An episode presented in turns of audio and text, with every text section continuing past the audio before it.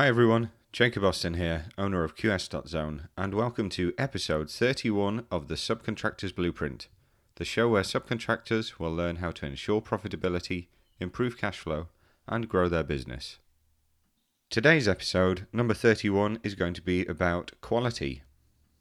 Quality control is a massive part of any successful construction project, and quality control problems can have a major impact on you as a subcontractor, causing delays, causing potential rework, even maybe safety hazards. It can also be the source of unwanted deductions, so a contractor can actually reduce the payment that he's making to you on the basis of poor quality, on the basis that defects are left in a piece of work, or if for whatever reason the product or specification has been changed or varied, perhaps you've gone in with what you think is an equal alternative product without clarifying what you're going to provide and that can lead the contractor and sometimes even the client to pick up on it and reduce the price that you've been paid for your work. But it's also a cause of a lot of frustration, particularly when large day work bills are coming in for remediating quality issues, and particularly if there ends up being contra charges between subcontractors for a follow on trade to come back and make good something that someone else has left in a poor state. So, I'm going to talk about what I see as a few contributory factors, a few of the contractual remedies,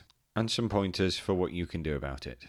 Quality control in the last 10 years, I think, has really increased across the industry. And there's some really useful technologies out there that can help both to monitor quality, record what you've done, and demonstrate your compliance. And particularly where we're talking about fire compliance, these are really big client hotspot issues and things that can turn into potential latent defects costing an absolute fortune to go back and sort out at a later date. And unsurprisingly, quality issues can start right at the start of the project.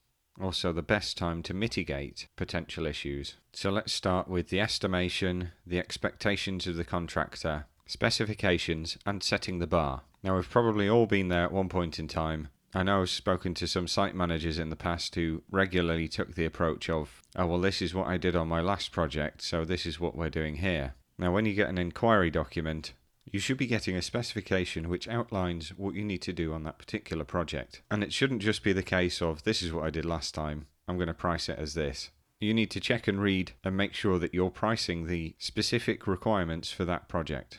And sometimes you will get that inevitable bill of quantities sent over on an email. Put your price together for this. And particularly if you've got some junior QSs knocked up a quick bill of quantities with some inadequate descriptions, you can be entering into a minefield of issues by submitting a quote.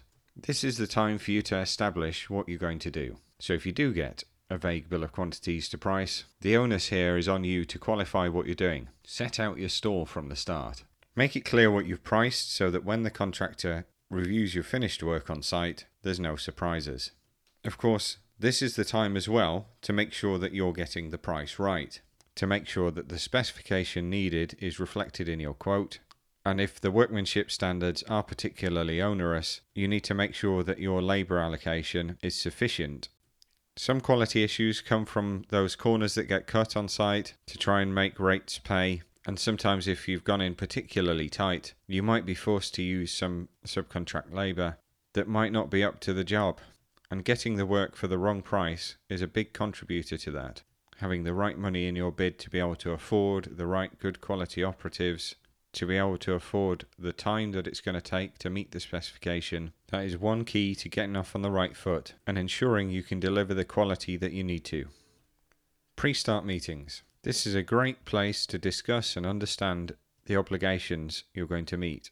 And if you're unsure on the quality required, this is the time to raise it, discuss how the job's going to go, and this is the final step in the negotiation before you hit site. So, this is your last chance to clarify what you're going to provide, what you're going to achieve, what's expected of you. These meetings are vital for setting your stall out at the start. Avoiding them can lead to misunderstandings later, lead to mismatches in expectations, confusion over roles and responsibilities, and then down the line, rework and lost time, lost money. So I can't reiterate enough. Have a good pre start meeting, ask all the questions, and give yourself the best chance of getting off on the right foot. So, next, you've secured the order, you're on site. Now, what you've got to do is procure the right labour to get the job done in the right way. That can be easier said than done, particularly in times of labour shortages. Finding the right qualified workers who can deliver high quality work isn't always easy. And depending on where the bar has been set in terms of quality, perhaps if there's some particularly specialised tasks involved in your work, you might need to go those extra couple of steps to make sure that you're vetting the people that you're bringing on and you're confident that you're buying the right man for the job with the experience, the expertise, and the skill to deliver what you need.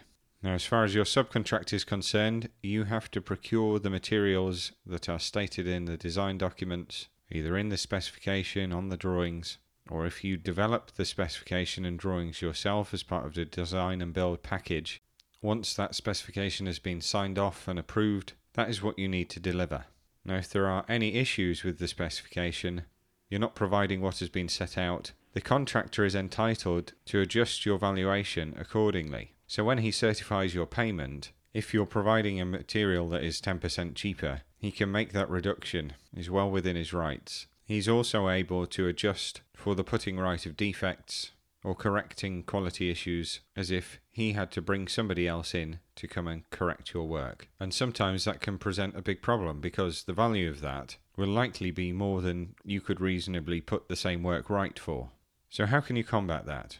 One thing that you might consider is providing samples. You may also build a sample panel or carry out a small piece of sample installation. You offer that to the contractor and their potential clients, clerk of works, Another sensible thing that you could do is identify one room, one plot, one little area, whatever seems like a sensible section, and present that as a sample of your work. This works particularly well for, say, decorative finishes. You invite the contractor and their clerk of works from the client to come and inspect it, agree that as a benchmark, they will perhaps pick out their own snags and issues within the work, and once you've remedied those, what you've then got is a standard that you can work to for the remainder of the project. And it's particularly effective if that particular area, that room, that plot is going to remain available throughout the project to refer back to. You can refer to the standard of the benchmark plot and demonstrate whether you're being asked to work to a higher standard or whether that work that you're now presenting meets the bar, in which case you've obviously got remedials to do to get up to standard. But how do you make sure that you're meeting that standard consistently? Well, that, as we've already mentioned, is partly down to making sure that you've got the right labour, the right people with the right skills to execute properly, and having enough of them on site with the right allowances to be able to consistently deliver. But it's also about your inspections. Now, a lot of the time, main contractors will have their own set of quality control procedures and probably a series of checklists to make sure that everything is in place that should be. Also, if you're working in the housing forum, you've got the NHBC standards, which have got a comprehensive list of everything that needs to be in place, including details and accurate descriptions of what you should be leaving behind. But it's generally down to you to inspect your own work and have the confidence that you're not building in defects. And having that proactive approach to monitoring your own quality is a key here. Waiting for issues to arise before addressing them can lead to bigger problems and rework down the line. And it's always better to deal with these things as and when they happen. That's likely the cheapest point for you to rectify any issues before you're then talking about opening up something that's been finished or disturbing somebody else's work to get back in to rectify a problem in your own work. This is when the dreaded contra charges can come about, and in the house building forum, the dreaded RI can come in. So, inspection of your own work is a key, and there are many different tools that you can use to monitor and sign off on quality. This could be simple sheets. If you're regularly doing the same kind of work, it might be worth having a pad printed up with inspection sheets for the various stage sign offs, similar to the likes of a day workbook, but identifying key bits that you need to inspect with a simple tick list. Are these items completed? Are they finished properly? Your operative signs it. You can also have the site manager sign it to say that he's happy. But you've got things like SnagR or FieldWire by Hilti, which are really great tools and within there, you can create your own endpoint assessments, like a bespoke online checklist, so that you can again tick off the items that needed to be completed, sign off that they're complete at the end of the stage, have it signed by the site manager, and then you've got a record that you completed the work. And this is also really critical for if some allegations come back to say, oh, this wasn't finished properly. And this sometimes happens, somebody else will come and damage something after you've already finished your section. And if you haven't got a record to say that you've completed it, then you can be back in there putting things right that you've perhaps already done once. And some of the larger contractors that I've worked with have used this to their advantage because they're able to get out their records and say, hold on, on this day, your site manager inspected this piece of work. They accepted that everything was finished and everything was in place.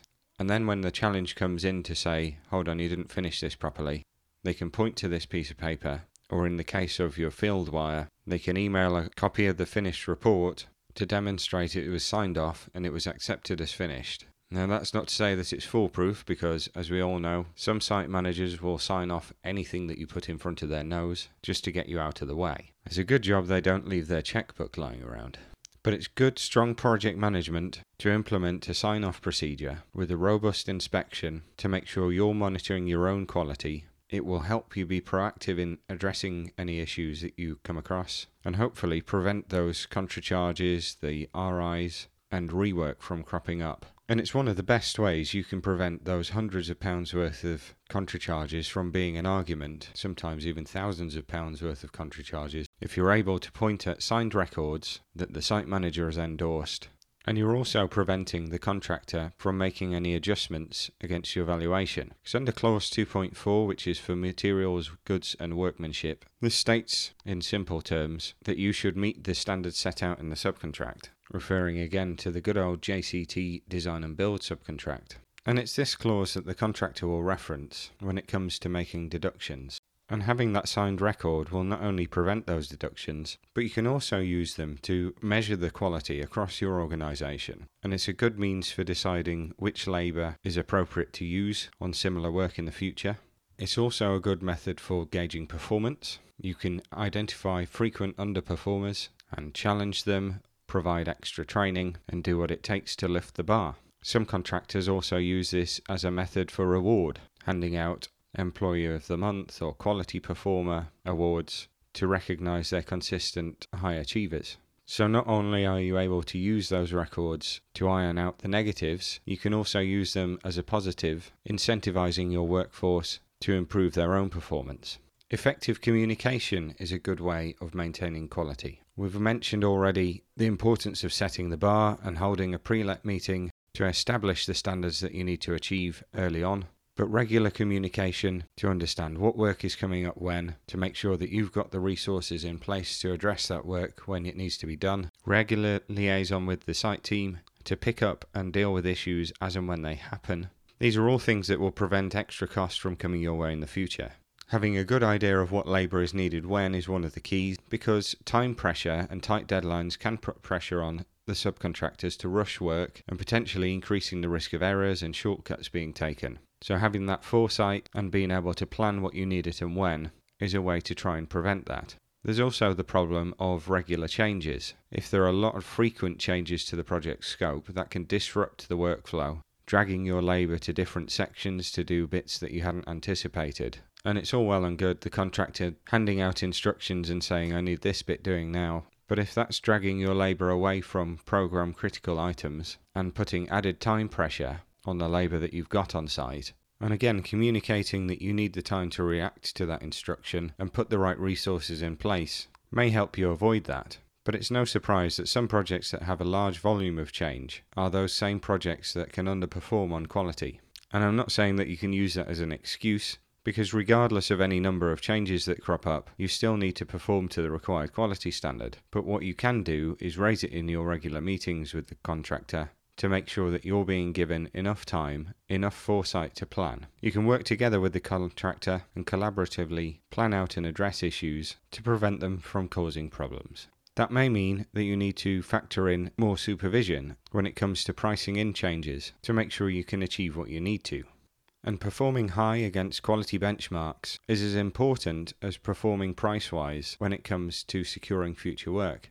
So, having that proactive approach, having a demonstrable sign off procedure to show that you're achieving what you need to, is one of the most positive things you can do to secure repeat work from your contractor and maintain a high performing, successful business.